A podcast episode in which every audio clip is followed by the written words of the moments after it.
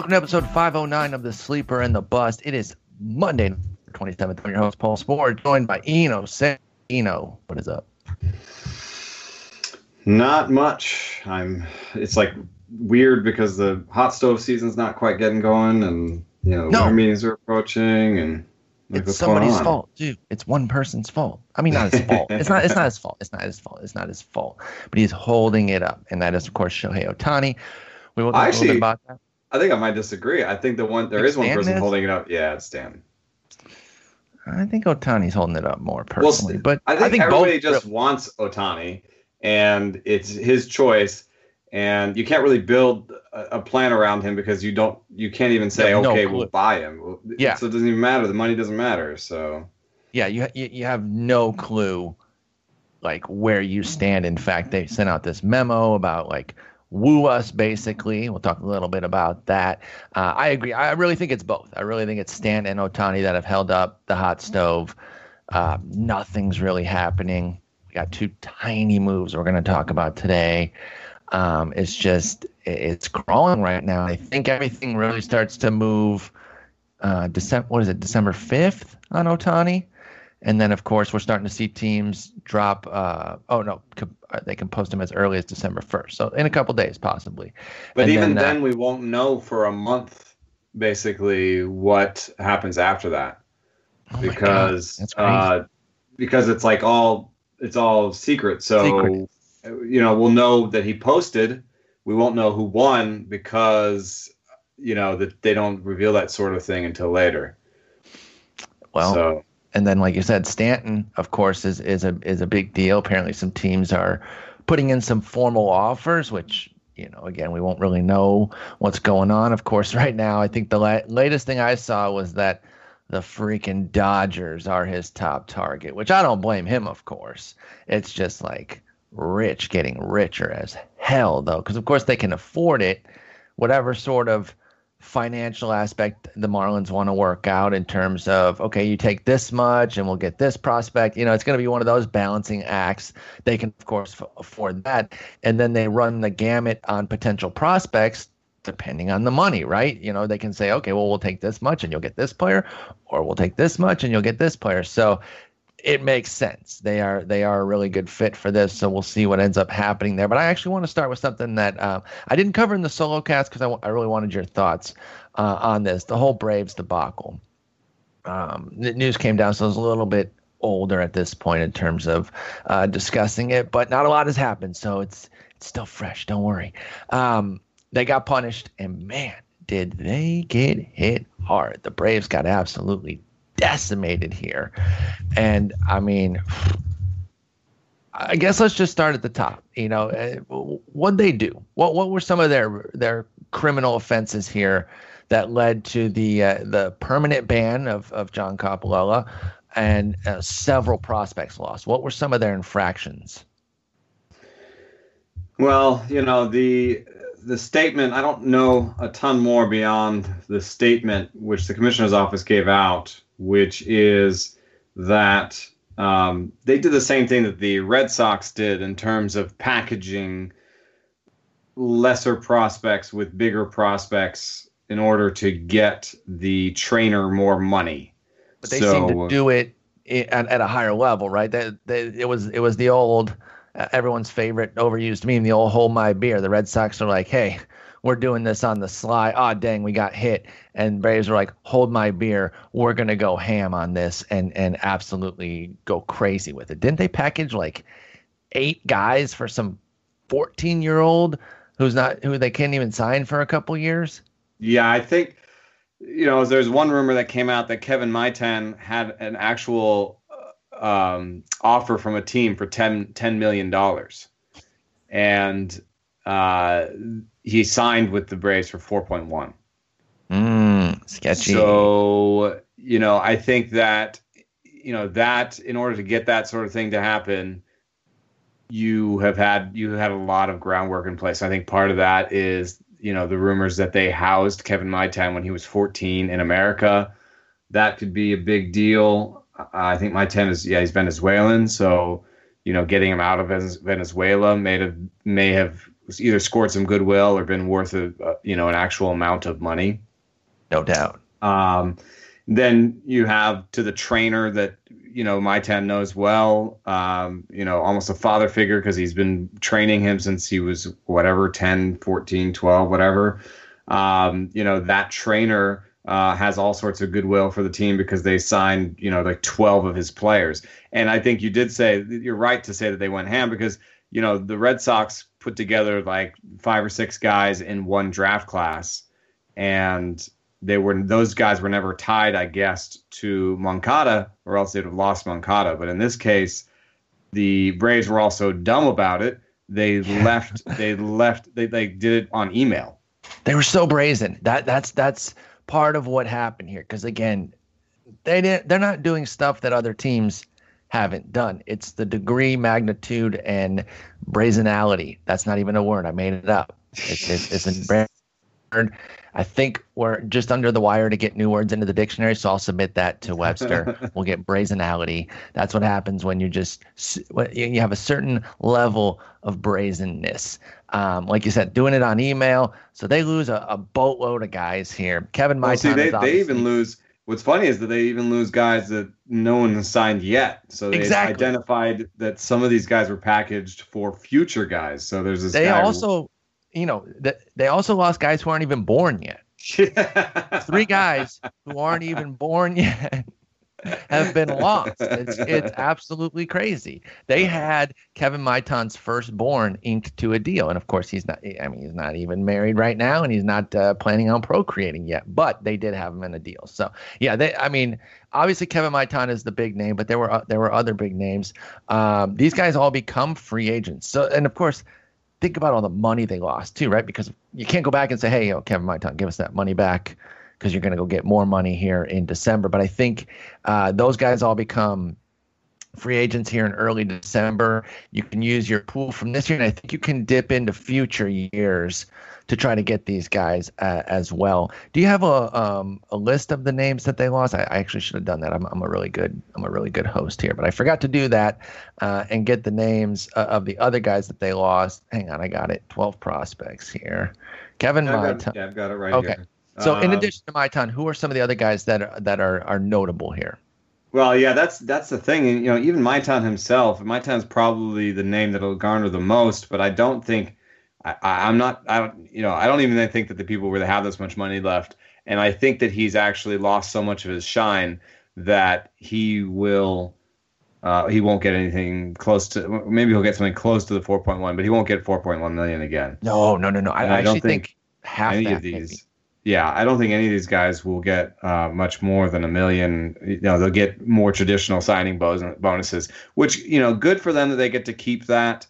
Um, and because the whole system is corrupt, the whole the whole thing is is bad. You know, from um, from the from the tits to the toes. Because what's really what's what's what's bad about it is that we've set all these rules up, and what you do is when you set all these rules up, you you basically create a pathway for corruption, and you you you sort of you're like okay um, you can do this and not this. And then people are like, oh, but what if I can do this? But I'm going to do this anyway. yeah. So the rules are keep on chasing. And then, of course, I think that a lot of this was pre- preamble to, you know, an international draft where they can say, well, look, you know, none of our rules are working. So we're going to really, we're going to send out, we're going to send out, you know, this big rule, the international draft. That's what the know? league wants, right? The league wants that, wants an international draft more than really anybody else does. And to some extent, the players do, except I think it's a little bit short sighted. What the players think is it's not right for the Dominican Republic to be able to, players from the Dominican Republic to be able to sign for unlimited amount of money or, or, or much more money than I can get in the draft. When American high schooler can only get X and then Dominican. Right. Yeah, I see. I see what you're saying there. And I, I see that's, it's a compelling argument from like a personal standpoint. But if you're able to sort of remove yourself from the situation, and say, well, what if what would we do if we started from scratch? You know, I'm not necessarily libertarian, but I think it it would be really interesting to see what baseball would look like if everybody was a free agent and you could decide how long to sign anybody to any amount of deal. Because it, you know, it could work out. It might work out that an even playing field really works. There's still ways that that that cheaper teams could find ways to to to get out in front of it. And maybe they'd sign young prospects to 10 year deals, you know, in high A, you know. It'd be uh, really interesting. It yeah, would be just, really, really interesting if if on you know on that July second day, which we know as the international class, maybe on that day or move it up a month, July June first, amateur Americans and international players are all open. Uh, yeah, and let's see what happens. And everybody's out there. And if and if you want to get to the table on the next Mike Trout, you say, "We think you're the next Mike Trout. We're going to give you fifty million dollars right now. You're 16 years old. Ooh, you know, you're 18 nice. years old. You were going to need 50 million dollars right now, and we just want you to sign this like 10 year deal."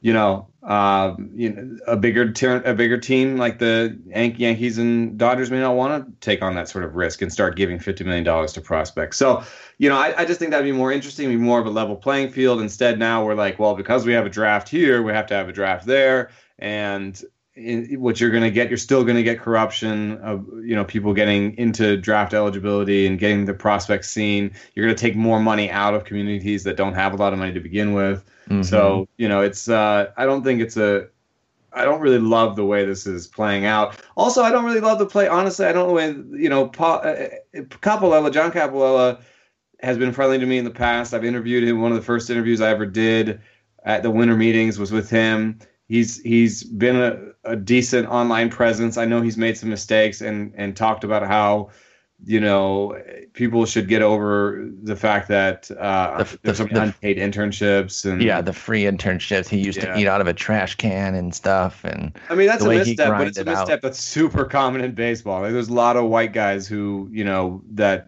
you know made it work and or had help from dad to to to get through it you know um you know, and uh, I'm I don't really sense that there's a lot uh, that he did that was so bad. I just do I do I do from talking to people in the game, it, it was worse than anybody. And so I guess he, he got, but I think that the lifetime ban was uh, uh, was a prequel to the international draft. It was like we're very serious about this, and you know. Anyway, uh, in terms of the players involved, I don't think that many of these players actually are going to uh, are going to move the needle in prospect leagues or or uh, I can't imagine. out there. Maitan, uh, you know, got a little bit thick, I guess, and didn't the power didn't come with it. There's a couple catch and throw type catchers that that may uh, may be worth worthwhile. Um, Yunior Severino is a shortstop that I had heard a little something about, um, and and he's one of the ones available as well. So the I, Gulf Coast is, is not the easiest place to to to hit for power, and he had you know, like a 150 ISO down there. Okay. Uh, 160 uh, with a good OBP. So yeah, I think Yunior Severino is going to be the most interesting one. There's a couple relievers, maybe in Juan Contreras and Jeffrey De, De La Rosia, De La Rosario. Um, but um, I'd be surprised if, if a star came out of this. And if a star does come out of it, of course, we're going to have to hear about it every time he steps to bat. But Uh, you know that he was uh, releasing that 2017 uh, Braves debacle. yeah, it's it, okay. It's 2038, and uh, he's on the he's you know he's he's Jamie Moyer over here at the end of his career, and you're still, still bringing it up in his 700th start. Give it up. Oh um, man, the, so, one of the guys they're banned from is wasn't even eligible to the 2019 to 2020 international free agency. yeah, that's like uh, he was like some 14 year old, right? Yeah, they they were setting it up. Uh, they were getting all these guys because hey, we're going to sign all these these mediocre guys right now at a chance to get this kid here. I mean, again, just the the what they were doing, the magnitude, and and how open they kind of were about it. Uh, is is I think what made the hammer come down. So so the Braves obviously this doesn't really hurt hurt them so much in the short term because uh, none of these guys were particularly close. But what does this do to the Braves? Obviously, we saw um, copies done. John Hart has left, but um, Alex Anthopoulos comes in to to run the show now. One of the AGMs they just hired, I forget the name right now. One of the AGMs they just hired left too. So, you know, it's all up in the air. And John Hart leaving was a was a fairly major surprise for me because he seemed bulletproof after his years in in Cleveland and and all over the place. So, yeah, no doubt. You know, I, I, I, was a little surprised, but I think they some people felt that the Schuerholz Schuerholz's uh, not, uh, that uh, head wasn't enough to roll for this one. So, what, what what's where's this put them uh, on their on their trajectory? Because obviously they had a big green arrow up, great system. Uh, things were coming together. They're starting to, you know, they got some things at the major leagues happening. Obviously, they weren't like a great team this year or have major expectations for 2018. But I think they were supposed to kind of be one of those one of those froggy teams this year, and then maybe in 19 and beyond start making some moves. How much does this push them off that path for the Braves?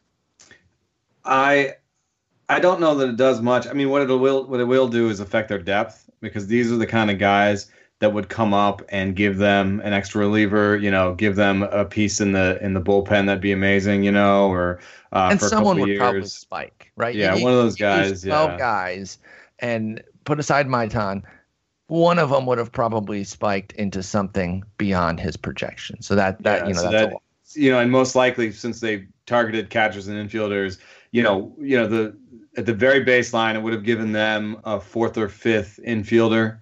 Uh, that would have been really useful, and a catch and throw catcher that would have been really useful, and a reliever. That's the baseline kind of depth that they, that they lose when they lose that many prospects. So they'll have to work harder for that. But also, those kind of players are available if the money, if the purse strings are opened up a little bit, right? So, you know, if, if Liberty sees they're winning and they're starting to draw in that stadium, then they can go and pay for, you know, a couple million dollars for one of those relievers and pay a couple million dollars for one of those catch and throw guys. So they can, they can survive. And the the other good news is there was so much, there was such a collection of arms in particular and prospects in general that you know maybe they can they can survive it and you know depending on how many of these arms in Luis Gohara, Max Fried, Mike Touki. Soroka, Touki Toussaint, who we talked about that we really liked, uh, Sean Newcomb.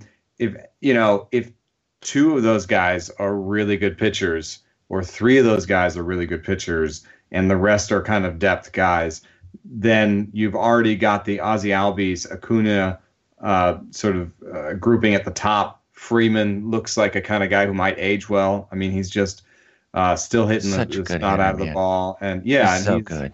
And he's uh, they're not asking a lot of him, and he's not running into walls in the outfield and stuff. So as long as he doesn't get hit by a lot of pitches, I feel like he can he can be a good hitter into his into his decline phase. So there's a lot of reasons to still like this team, and uh, I don't know what will happen when the team is good and everyone says, "Well, didn't John draft a lot of these guys?" yeah, Anthopoulos will be like, "Damn it." Yeah, Why can't I get credit for this? And in fact, I think Anthopoulos' job is much like he was in Toronto. I think Toronto had a great farm system. He's not. I won't put him in the class of Dave Dombrowski, but if you look back on what Anthopoulos did, he traded prospects. That was the reason he was out in yep. Toronto. He, well, he made the Thor trade, right? The Dickey. Right, and I don't think that he necessarily was out because of the Thor trade, but they brought in Mark Shapiro from Cleveland, who had a more "don't make that kind of trade" philosophy. Correct, more of so, a build build through the through in house, whereas Anthopoulos was trying to make the moves.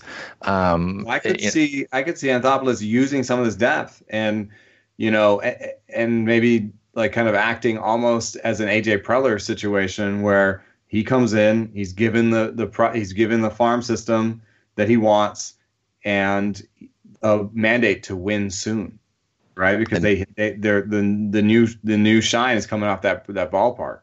Yes, and and with the black with this black cloud hanging over, let's you know let's try to speed up our process a little bit which might be a bad idea if it's the wrong trade. So you'd have to really be smart about it. Don't just go moving everybody. I don't think they would move an acuna or, or an albies but some of the pitchers that we were just talking about uh, might all of a sudden be on the move and austin riley who we talked about um, they, they, got a lot of guys. That's the thing too. Despite this uh, hit they still got a deep system. So braves fans step back from the ledge.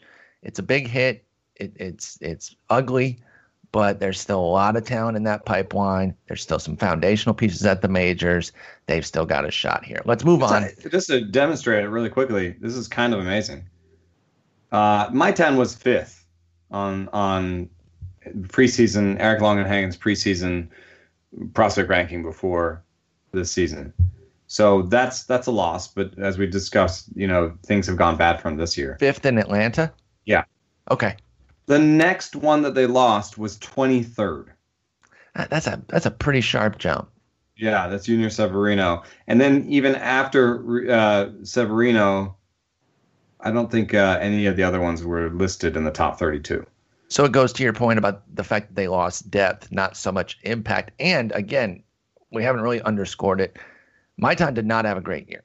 Yeah. And, and the shine did fall off a bit there. He's going to be only 18 coming into this year. There's still going to be a, a, few teams ready to take a shot on him without a doubt. The the name alone, the name and age alone are uh, is going to get some attention. Uh, but we'll see. You know, it's not like he hit the ground running uh, in two rookie leagues with the Appy and Gulf leagues, and he went 596 at the Appy League and 139 plate appearances. That's his OPS, and then 751 in just 37. And the component stats weren't that exciting. I mean, a below average walk rate, 27, 28 percent strikeout rate.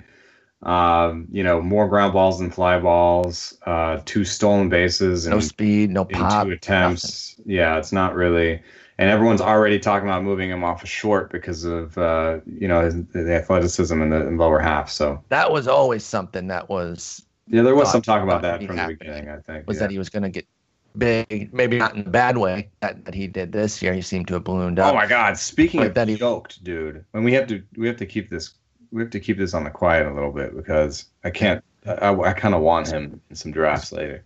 Oh. Did you see that picture of Yandy Diaz? oh, dude, dude, don't talk about him anymore. You can't talk about him anymore. I know. Okay, we'll stop. No, no, because because people are gonna catch on. Because he was already he's already smashing the ball. Yandy Diaz over in Cleveland already smashes the ball, but the problem right now, you know, he's got great exit velo numbers, but then you look over, you kind of keep moving down his profile, and you see it's all in the ground. If somebody teaches him that you're allowed to hit the ball in the air, I don't think he knows right now. It no, I know. The and if there's any place that'll do it, is the Indians because they, they we've we, we had a couple pieces on Fangraphs. I know how they what their pitching philosophy is like. Like I know I know that they are open to things and that they are talking to him and they're just trying to figure out the right way to do it with him. I think so. He and then now he the latest picture his his biceps are as big as my head. The one with, are you talking about the one with the trainer? Where, yes. Where, yeah, yeah. That, that the pick is amazing, oh and I Lord. feel like you could take his head off of there and put Cespedes' head, and, and no one would bat an eye. Someone photoshopped that, and no, no one would question it. No one would say, "Oh, that's Photoshop." That's the, that. He's got the veins cooking in his arm, like, dude. And, and Yo. end of conversation. Hold on. okay. What were we talking about? no, can't talk about. Can't talk about Yandy. Uh, Dondi Diaz, guys, go look him up in your leagues. His, his name's Dondi Diaz. He plays for the uh, for the Marlins, not Yandy Diaz from Cleveland. Don't look him up. Don't draft him anywhere. Let's move on to uh, Ohtani a little bit here. Sent out this memo basically saying, woo me, come get me. What do you want? Uh, here's here's what this, according to Bill Shaikin of the LA Times, here's what this uh, memo suggested or, or kind of outlined for teams what it should include, uh, the presentation, if you will, an evaluation of Shohei's talent as a pitcher and or hitter, the player development, medical training. Oh, medical. You have to include your medical. Mets, you're out. You have to include your medical performances. Not going to work. player development, medical training, and player performance philosophies and capabilities. Major minor, major league, minor league, spring training facilities. Resources for Shohei's cultural assimilation. A detailed plan for integration of Shohei into the organization. Why the city and franchise are a desirable place to play, and relevant marketplace characteristics. So again, it's just put together your your your, your pitch. It's pretty and, much exactly what we said would yeah. be you know the thing that was discussed because you know, money is not the the mover here yeah. because 3.5 mil is the most um, and that's the Rangers and the Yankees. And then you go down, and there's going to be other teams that have maybe a, a mil and a half. I, I, know there's some teams that probably only have like five hundred thousand. They're probably going to be off. I do think there is that three million dollars would be would be a difference. Plus, when you look at the teams at the top, the Rangers, Yankees, and Mariners, these are the teams that have already I- integrated um, Asian players into their culture, into their team very nicely. Yu Darvish, Masahiro Tanaka, um, uh, Hideki Matsui, Hideki Irabu, although get, and uh, by the way, the Yankees can include that George Steinbrenner is no longer around to call anybody a fat toad, so that helps. And then uh, the Mariners, of course, with uh, with Ichiro, Kaz Sasaki, Hisashi Iwakuma, who we're actually going to talk about briefly here. Uh, they signed him back to a minor league deal. So it, it again, it's saying woo us. What's the pitch? Seeing all of this, do you do you rate those three teams at the top because they happen to have some cash to go along with it, or do you, and and do you see a dark horse? You know. Yeah, I think I do. I think I do see a dark horse. There's, uh, I think you kind of almost have to zoom out in this situation and think of this as like what I think he's looking at this from the questions. It looks like he's looking at this as where what sort of brand can I join? What biggest what brand organization? What, what sort of exactly what where where can I hook up to for like 15 years? Well, because in know? the short term too, because I can't make that money that much money in the short term, and I bingo. Want, I want to be set up where I extend with someone, and I extend with for a lot of money, and I've built a, a brand, and and I wouldn't be surprised if uh, you know he was willing to come across uh, uh at first. So I do think that he does care. Uh, uh, I do think that since he put in the like uh, the what the city is like in terms of um, culture. Does yes. I think he does care a little bit about that. However, uh, I keep coming back to the fact that he almost came over before he was drafted in in in baseball, and uh, almost no one's ever done that. I mean, no one's even he he was like ready to sign with the Dodgers, um, and then he didn't. So. Uh, I, I do think that puts the Dodgers out, out in front, but it does suggest there's a little bit of a streak there where he's willing to be different. So he doesn't necessarily want to go to New York just because Hideki Matsui went there. You know, and, and he's he already leaving. Yeah, he's, he's already leaving the gobs of cash on the table by not coming over two years later. So that already says something about what you're talking about, where he wants to become an institution. He wants yeah. to become the uh, uh forever sort of linked for, and forever linked maybe with the organization. If you think Ichiro, you think Mariners. If you think Hideki, you think the Yankees. If you think Nomo, you think Dodgers. That leaves me a dark horse. What organization has tons of money, uh, has demonstrated they have a good farm system for developing talent, has uh, has won recently, has an awesome brand, has good culture. Has it come to mind yet? The Detroit Tigers. That's gonna be awesome. I'm so excited to get the Tigers. Oh my god, that's awesome, dude. We're getting Ohtani, Eno Sarris locked it in. Uh, um, I'm thinking one Giants the Giants. So all this Stanton smokescreen over here. maybe both. I mean, why not both? I mean, the the Ohtani's so not going to cost him a lot of money. So I don't know. The it, Giants fan, and that I don't know that the Giants have uh, a ton of money, um, you know, to give him that good bonus.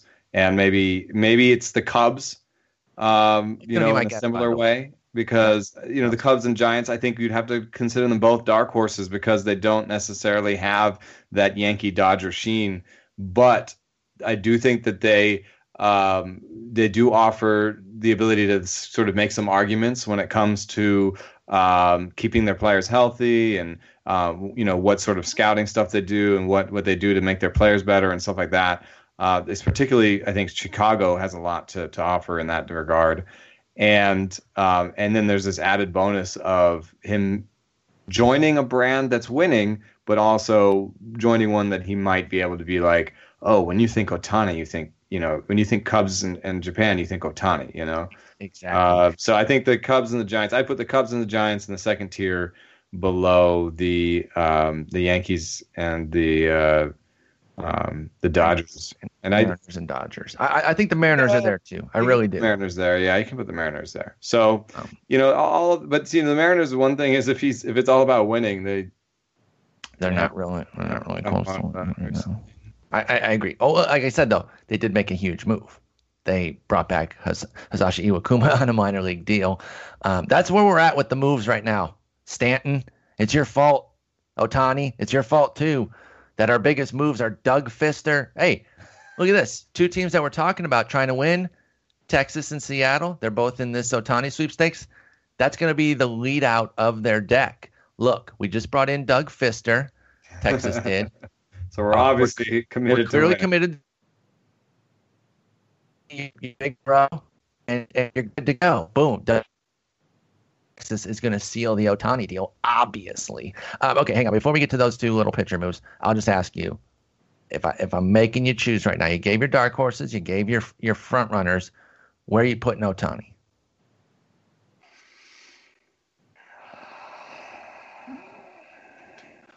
Dodgers. By the way, you did you did make Giants fans cream their jeans when you said with Ohtani and Stanton. When I said the Stanton thing is what the a heck of a way said, to turn around a franchise. My yeah, God. You said why not both? four of them died. You killed four of them just for the excitement. The it's rest, so bad. They'll get neither, and they'll you know be a bad team next year. that would be brutal. like yeah, get Braun. That'd be nuts. Um, I think I think Justin Mason has officially perished. Who, by the way, is of course producing this episode for us. He perished. He's a Giants fan. He can't he can't handle that. There's no way. You have to be careful. We, we should have given a, uh, a a warning, a potential trigger warning on Long that way. because that's there's too much excitement. a long way from Stanton and Ohtani to uh, Braun and Gallardo. no, no, Braun and Gallardo. The Gallardo part is what really. Oh my God! Now Justin's dying for the wrong reason. He did not take his heart today, and we've killed our producer. Great. So we're back to looking for a producer. All right. So you got Ohtani going to the Dodgers. Obviously, it's it's really it, it, it there's a really great chance that they just go ahead and do that, and and they could do it. Now that'd be the that, that again that would then kill Do- Giants fans the other way because they could do the twofer. They could do Ohtani and Stanton, and then you got Giants fans, D-backs fans, Rockies fans, and Padres fans collectively doing a uh, a, a bridge jump. So because that that would just that would not be good. But uh, I, I dig it. I I totally understand why you would put them on the Dodgers. I'm I'm I'm going Mariners. They're they're they're going Ichiro 2.0. Uh, they've they've shown that. I think they even brought Shin-Soo Choo over when he first came over. I believe he's from Korea. Um, but yeah, you know they've incorporated a lot of Asian players. They are close enough that I think they can finagle it. That we'll see what, how creative they get in their in their uh, presentation to talk about how how close they are to winning.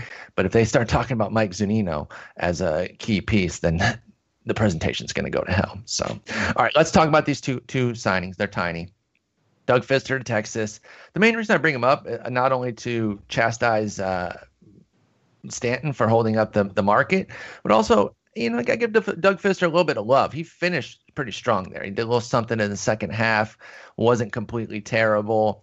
Uh, but Doug Fister in Texas, is he going to be this year's Andrew Cashner where he puts up a completely inexplicable ERA? What do you think?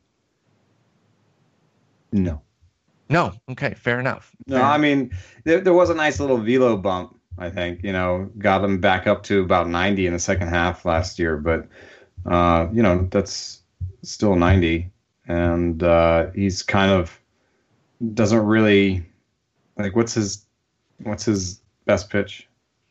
I don't know. No. The, the, the one that actually doesn't leave the park. the thing was, so uh, in that second half, when people were kind of trusting him in fantasy, I remember he had like a one hitter at Cleveland and followed it up against uh, Boston, or excuse me, against Baltimore. He was on Boston, but the problem was was that he was the ticking time bomb, and everyone knew it was coming. And and so you know, okay, I'm looking at the game log right now. It was yeah, it was a Cleveland one hitter at Cleveland, and then Boston, Baltimore seven innings, two runs, and then you probably took him out for at New York seven innings, one run. Well, then you're okay. I'll put him back in for Toronto, I guess. Boom, seven innings, one run. That's good. Oh, well, I'm definitely going to start him against Oakland.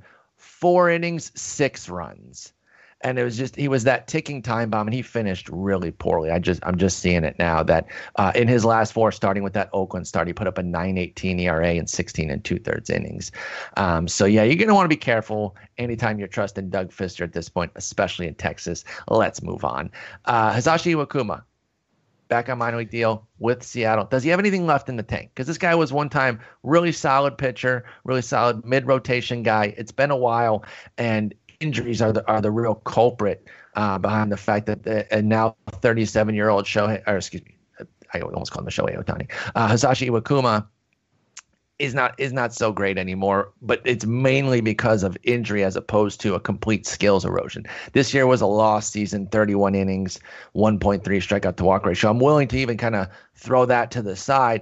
But then you look at the year before, he lost a full strikeout. The homers have been up. That's the biggest issue. Is he's always been a homer guy, and now we're in this homer rich environment for Iwakuma. I'm not sure that he can survive as a potential fantasy option. Do you see anything left for the 37 year old Hisashi Iwakuma? You know, for a long time, I, I pointed out to people that right before he came over, um, so I'm, I'm, gonna, I'm gonna do the Chris Sale thing, where I, I told you he's gonna get hurt. um, but uh, right before he came over in in uh, 2010 or 11 or so, um, he he had an 85 mile an hour fastball and his shoulder wasn't working. That's why um, the Oakland deal fell through, right? Didn't he have a yeah, deal with why, Oakland initially? Yeah, and he claimed that they were just trying to keep him off the market, but they claimed that he was hurt. And people I know that saw him in in uh, in Tokyo were like, of course, yeah, he's totally hurt. He was throwing 85 this year. So uh, he was throwing 85, and now he's uh, now he's throwing 85 again. Uh, of course, in between, uh, we had five years, and um, or, or, six years even, and so it's kind of like, uh, okay, yeah, okay, yeah, he got hurt again. Of course, everyone gets hurt again, and you were wrong because he managed to be pretty useful in between. And in fact, now I sort of switch it around and say, you know, what if you can get it back up to 88? You know, he was this hurt before. What if he can get it back up to 88? Then I think he might be able. To, I think he might be actually even better than Doug Fister this year. If he's throwing, if you hear in spring that he's throwing 88, I would do a cautious buy. I'd do okay. like a sort of a one dollar AL only buy, AL only, yeah, two, because he's going to have a place in that rotation. Because if he can throw 88, he always has that split finger. Exactly. You know? And that split finger drives uh, Ohtani's success. I think he might have had a finger thing that was causing issues. Was that was that this was that this past year? Was that I, I can't remember. He's his definitely injuries. had a he finger so far off past, the radar. I would it, when when you're throwing 85, I guess the shoulder's back. Yeah, that's true. and that, finger thing. the shoulder was the biggest. And that's why it's probably not um, a great idea to go get a get get a share now. But um, you know, if if he's throwing in spring and it looks like 88, 89 again, I think I might buy. I mean, he's, well, he's and ability to strike people out there's no real spring news that's going to make everybody interested. So you can you can afford to wait and see what's going on.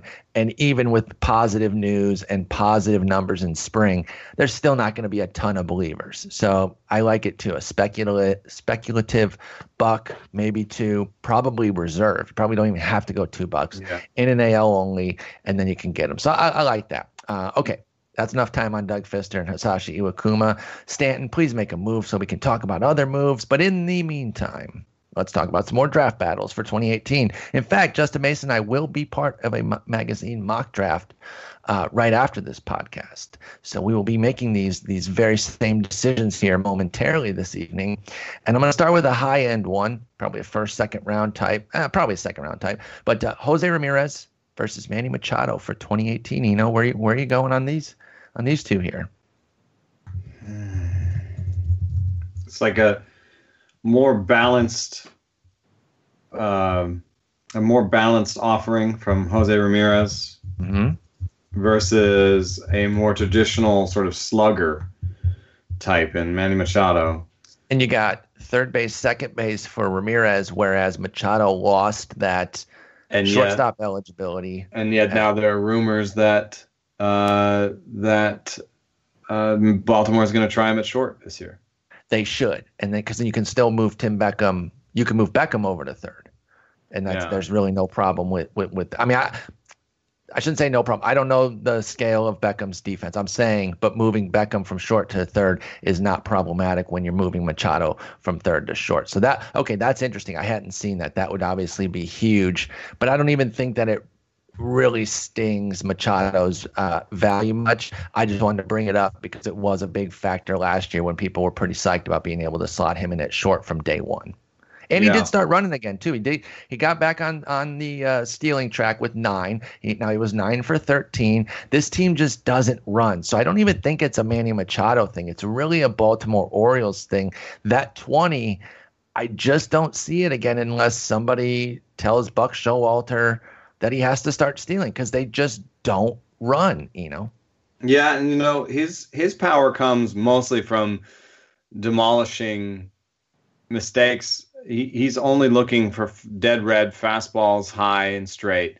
Uh, that's what he's told me in the past, and you can tell from his plate discipline numbers that they that it isn't doesn't come from great plate discipline. Mm-hmm. Um, and he does. He's not like a big fly ball guy either. So, you know, there's uh, you know, Machado's kind of in some ways like a slugger slugger, and uh, Ramirez is a little bit more refined in terms of approach and a little bit more refined in terms of across the board goodness. I mean, he's he's going to hit 300, and he's going to hit 300, and he's going to give you 49 homers plus steals, more skewed towards steals, which are rare these days. Uh, he's projected for 49. He last year he gave 56. So um, I'm going to go Ramirez. I think I like how, you know, even if he only steals 12 or 15, he'll still steal more than Machado. And if Machado, you know, hits 35 and Ramirez, you know, only hits 25, he's going to get that he's going to have that batting average to contend with, and I don't think Machado is going to hit for a great batting average. So. Exactly. I, I love the uh, the plate skills of Jose Ramirez. We all know about his great contact rate. He struck out just 10, 11% last year, 10% the year before. He's 11% for his career, but also takes some walks. Uh, 8 point, or 7.5%, 8%. I'll just round it. There's no sense in uh, 8%. I, I don't like when people are precise on the number that does like 7.5 instead of just saying eight. It doesn't change anything. So it's 8%. um, but you know that's that's not too bad. Obviously, we love it when it's 10 plus, but when you're only striking out 11% of the time, an 8% walk rate is quite nice as well. I actually like Ramirez as well. I thought you were going to go the other way and, and we were going to have a split decision here, but no, I'm also going with Jose Ramirez, taking him in the uh, uh, second round, late second, maybe early third. It's going to be interesting to see where he goes as a big breakout. Are people going to be laying off of him? Although I will say, yes, he did have the big breakout this year. There's no denying that that, he added 18 homers. But he was awesome in 2016 as well. This is not the first year of success for Jose Ramirez. So I don't think he's uh, the prototypical you know, kind of regression candidate where you're like, well, he's going to completely fall off. Um, I think he's more of like, okay, yeah, that power is going to come back down, as you were saying, but then he could add it back on the steals. So if you look at it as a homer plus steal sort of thing, and you put him at 45, you're probably putting Machado at 40, 35 and 5, I would say personally. So give me that batting average, give me the uh, probably the at least equal counting numbers, if not maybe favoring Ramirez right, like, there as well. You can you can rake in so much regression for uh, Ramirez. You can give him 20 homers and 15 stolen bases, regression on both fronts, and he won't have as much as Machado there, but then he'll have the batting average. Okay, so I'm I'm with you there for sure. And if you can play him at second, like especially, I think in in AL onlys this year, you know, there's going to be Altuve, and then, you know, good luck. And then old ass Robinson Cano, old ass Ian Kinsler if he stays in the AL. Um, Tigers are talking about old old breakout Whit Merrifield. Yeah, Whit Merrifield, who I do like for his speed, but he's 29 years old. So that's a great point, especially AL only second base is going to be nice. All right, let's let's talk on uh, an outfielder here, uh, a pair of outfielders, I should say. Tommy Pham coming off his big breakout. We have talked a bit about him throughout the season. Uh, matching him up against AJ Pollock. So guys on the opposite sides of the coin in terms of how their seasons went. Uh, Pham really busted out, whereas Pollock again labored through injuries and wasn't wasn't great when he was playing, at least not uh, to the expectations that people probably had. But but you look at the 20 stolen bases, and it's still a key factor. Who do you like better between Pham and AJ Pollock, both going into their age 30 season?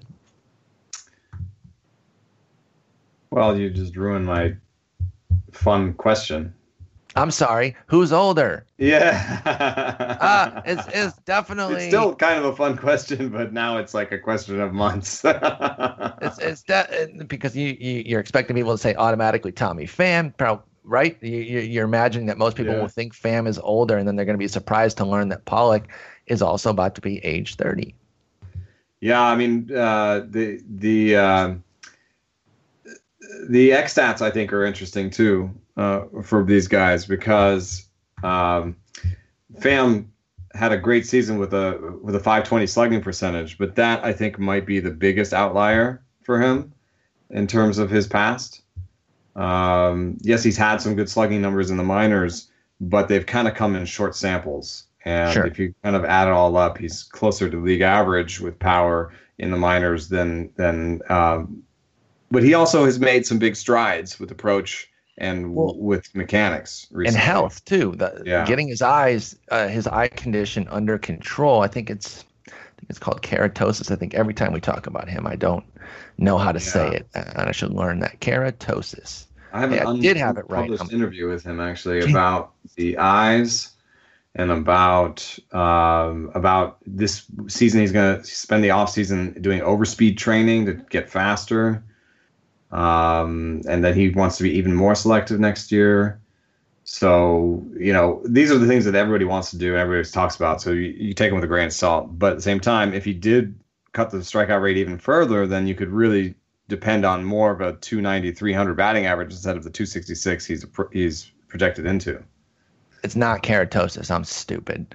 That's that's some sort of skin disease. It's kera something or other. Yeah. I can't find it right now. Okay. Eyes. But uh, in any case, uh, so Pollock had a lower slugging percentage last year. He also had his own breakout recently, and it had to do with mechanics and better play discipline. And uh, but he had a 470 slugging to um, to Pollock's uh, to Pham's 520, but five uh, but by X stats. Uh, Keratoconus. Sorry, continue. sorry, sorry, sorry, sorry. Uh, X stats. by X stats, Pham had a 475 slugging, and uh, this, so X stats are the uh, the projected, not the projected. Um, kind of what should have happened based on their batted ball data. Yeah. And that's our own Anthony Perpetua, or yeah. Andrew Anthony. Anthony is his his long lost brother. Uh, Andrew is of course our, our, our guy on the X stats. So these two, you know, you look at projections uh, wow. right now. Actually, I just broke Perpetua's page. He's going to be upset with me. uh oh. Uh oh. But in any case, uh, Pollock's was higher, um, and uh, and so uh, I think that's interesting to note because uh, Pham's was you know actual was better. And I think that in terms of projections, uh, Pollock is safer. Um, you know, well, he's going to have nicer projections because Pham exploded seemingly out of nowhere. But right. again, I think he's had these skills, and then you factor in everything. You factor in the league home run breakout with his health, both um, on his body in general, because he's had other injuries, injuries besides the eye situation and the eye situation having a fix and it all adds together for this breakout season. But projections aren't going to know about all those external factors and they're probably going to bring him down a bit. Yeah yeah and then but then you know in pollock's defense that he has a 15% strikeout rate towards you know against Pham's 22 and. Pham's history of higher ones. So you know you can see why he's projected into 281 batting average versus Pham's 266. So, um, and then there's then there's the park. So if I think if you gave them both full healthy seasons, you know, nine times I I, I take Pollock. Okay, I Pollock was going. To me, health is like a question mark that brings them a lot closer. I didn't even look these up, and I ended up picking two guys really close to each other. Pollock went 67th in Justin's early mocks, and Pham was going 75th. So they were right by each other, but Pollock was, I think, being trusted a little bit. Totally get that. I'm a big Pham guy. I'm a big Pham honk, if you will. But I, I completely understand people feeling a bit more comfortable with Pollock, even in light of his injury issues and all that. Um, I, I, I totally get that. I, I would be more than interested in getting both in, in a situation where you know if I'm picking on a turn and and it's near there, maybe I only have one outfielder and we're getting into that fourth I mean, round area. It's so hard to get these days. If you could exactly. get those guys and and get even just a one full season out of them or one and a half full seasons out of them. If, I, can, uh, if I can get both and get 45 stolen bases, that'd be nice. Right, because it would I'd come with power and uh, and the other thing that you could do also is leave the fourth round not taking either of them, feeling pretty good that they'll be one of them will be waiting for you in the fifth. Yes, I think that that's uh, fair as well. Uh, I will lean Pollock, but uh, like if I'm you wanted to take uh, a pitcher in the fourth, if you wanted to, you know, take your I don't know who like Degrom, if you wanted to take Degrom and you felt like you would lose out on any aces, uh, but you still kind of wanted that 2020 type player. Um, you know, these guys are pretty close. That's why I put them together. All right. Last one is a pitcher one, another closer one. We haven't done too many of those. We did one at AFL, so I want to get another one in here. Zach Britton and Felipe Rivero, another pair of guys going in op- or have you know coming off opposite seasons basically. Rivero exploded with with Pittsburgh and really became uh, kind of a major stud for them out of the bullpen and eventually took over that job and looked really good. They're both lefties, that's why I paired them together as well. Uh, Britton, of course, had the hype based on the, the the seasons that he'd been putting together, but injuries just really took him apart and and the season never got going for him to be honest. It was just it was almost not a loss season through 37 innings. I know that usually you're going to be throwing 65 or so, so about a half season. Um, and 289 ERA is fine, but you look at the 153 whip, the strikeouts are way down and the walks are way back up. It looked a lot like his starting days. Uh, at, at, this point for Zach Britton, which was really weird. So he was he was dealing with injuries and you know going to be age. Well, I don't. I'm not going to say his age in case you're going to talk about age. No, I don't want. I don't want to blow. Well, I mean, age is relevant here. Yeah, he's gonna be 30. Yeah, he's gonna be 30, and Rivero's gonna be 26. So you got two guys coming off of d- disparate seasons. Who do you like better, Felipe Rivero or Zach Britton? I think you have to be much more. What have you done for me lately when it comes to relievers? And a million percent agree. Yeah, I mean they're just they're just uh, they come and they go, and I think that health is a big part of why that happens. And do like if we knew 100% that Britton's you know figured it all out, then maybe I'd take him. But I think even if you knew Britton was going to be healthy and if you knew Felipe Rivero were going to be healthy next year, I'm not even sure that you would necessarily take Britton because Rivero is going to come with more strikeouts and better teams uh, with better bullpens have uh, more save opportunities. And I I can't say 100% that the Pirates are going to be better than the Orioles this next year because the Orioles keep kind of you know outdoing their expectations and and keep and they have a good refusing bullpens. to rebuild. Yeah, they Yeah, they, they have good they keep sticking around. and and sometimes the Pirates have bad bullpens. So uh, you know maybe maybe this will go you know against me, but throw the health part back in, and I feel pretty comfortable taking Felipe Rivero. Britton at 136 on average, Felipe Rivero 162. So you're going to get a two round discount with Rivero as well, which only further makes me want to take Rivero. I I really can't- like what I saw. And I can't push a guy whose upside doesn't include plus plus strikeout rates into that territory where it's a reliever I have to have. For mostly, there's a few relievers I feel like I have to have, and then there's relievers I'll be okay with, and then there are the relievers I'll take in the end game. And It's- It Britton seems is sort of like in that group in the middle where I'm like, eh, whatever. You know, I'm not going to reach for any of these guys.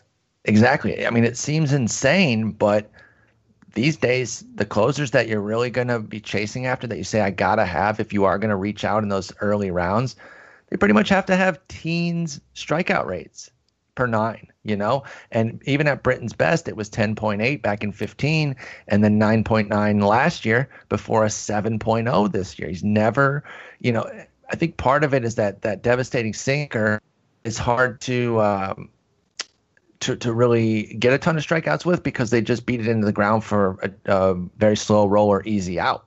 So it's it's not that he can't still get a lot of outs with it. It's that um, you know it just doesn't induce as many uh, whiffs because he, they'll they'll roll over it, easy out to third base, boom, game over. Or when he's really off, he can't get it anywhere near the zone to en- encourage a swing, and then ends up being a walk pitch, which is why he had 4.3 walks this year. Did Britton? So it's Rivero for me, especially at a discount. I think even at this point, if they were equal cost, I think I'd go Rivero. And I was a big Britton believer coming into this year, and I lost on that one for sure.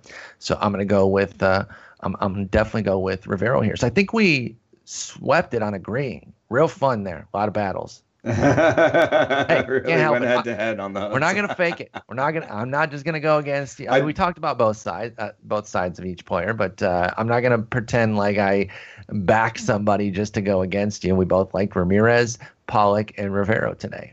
One one thing that uh, just comes to mind when I when we look at um, Britton's struggles is that you know I once highlighted that Britton, Dyson, and Treinen all had similar super sinkers, similar crazy moving, awesome sinkers, and they've all had trouble with command, and they've all had trouble with results to to some degree, and I'm not sure that there's actually something really brilliant to take away from this other than you know, pitching is hard and relieving is very volatile from year to year. But um, it's also part of why you know evaluating pitching is so hard. Sometimes you watch a guy and they have this amazing sinker, and you're like, well, it, he could at least be a shutdown reliever for me. Well, you know, even with that amazing sinker, it's not always easy. Nope. And then health was an issue, of course, for Britton this year. But it is funny you mentioned those two, and when you mentioned the three of them coming into the season, it's like Britton was way ahead because he'd done it, and maybe those two could catch up. Well, he actually came back to them this year, and they all three went through their ups and downs. They had periods of success, but for the most part, it was down seasons for Treinen, Dyson, and Britton. Now, assuming their costs, um, uh, or understanding their costs. I'm not going to keep Dyson in here because we have no idea what's really going to go on with him. But Treinen looks like he's going to be the guy in Oakland. Now he's going at pick 291, and I said I think 135 for Britton. So understand that the cost is is massively lower. Would you take Treinen over Britton? Or yeah, I mean, I invest I, in the guy who's done it. Um, yeah, I mean, I guess I would like if they were equal cost, but yeah, uh, I, I mean, I think that Britton's in a real danger of of falling into uh, just a group that I don't end up buying a lot of, which is guys where the closer role tag is what you're buying the most of. And that's yeah, that's literally what you're buying the most of. And if they don't make any moves and they kind of keep their bullpen intact, they've still got Brad Brach there, who at a, at a, at a moment's faltering of uh, Britton could take over that job. Well, and I don't mean, sleep on would. Mychal Givens. I think if, if Britton is blowing saves and the team's no good, they'll let him blow saves so they can sell him later. Um, you know, there's talk of them even selling him now. Um, so, you know, it, does he end up a Cub or, you know, I don't know. You know, no, he could go somewhere. Stuff. Britton could go.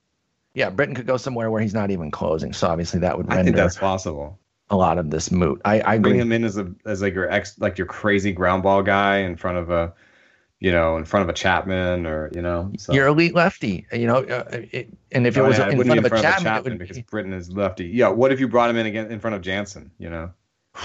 That's the thing. If he goes somewhere that already has an established righty, and then you have that one-two uh, lefty righty punch, yeah. that could be something else. So we'll, we'll see how that goes. But yeah, I'm going with Rivera. I, I kind of like him.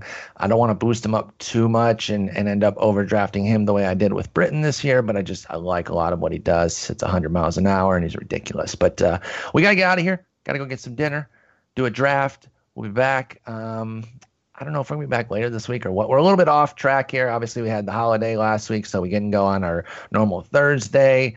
But we'll talk offline. Maybe maybe we'll go two for this week. I don't know. I got to see what Justin and Nino are up to. I can't commit them to it without knowing mm-hmm. they have lives. I'm a loser. I'm just sitting here with my dog chilling. They've got families, so we got to see if they can come on for another maybe Thursday or Friday episode. Maybe we get maybe we get two this week. Who knows? Nino? Who knows? But until then, I will talk to you later. Thanks for listening.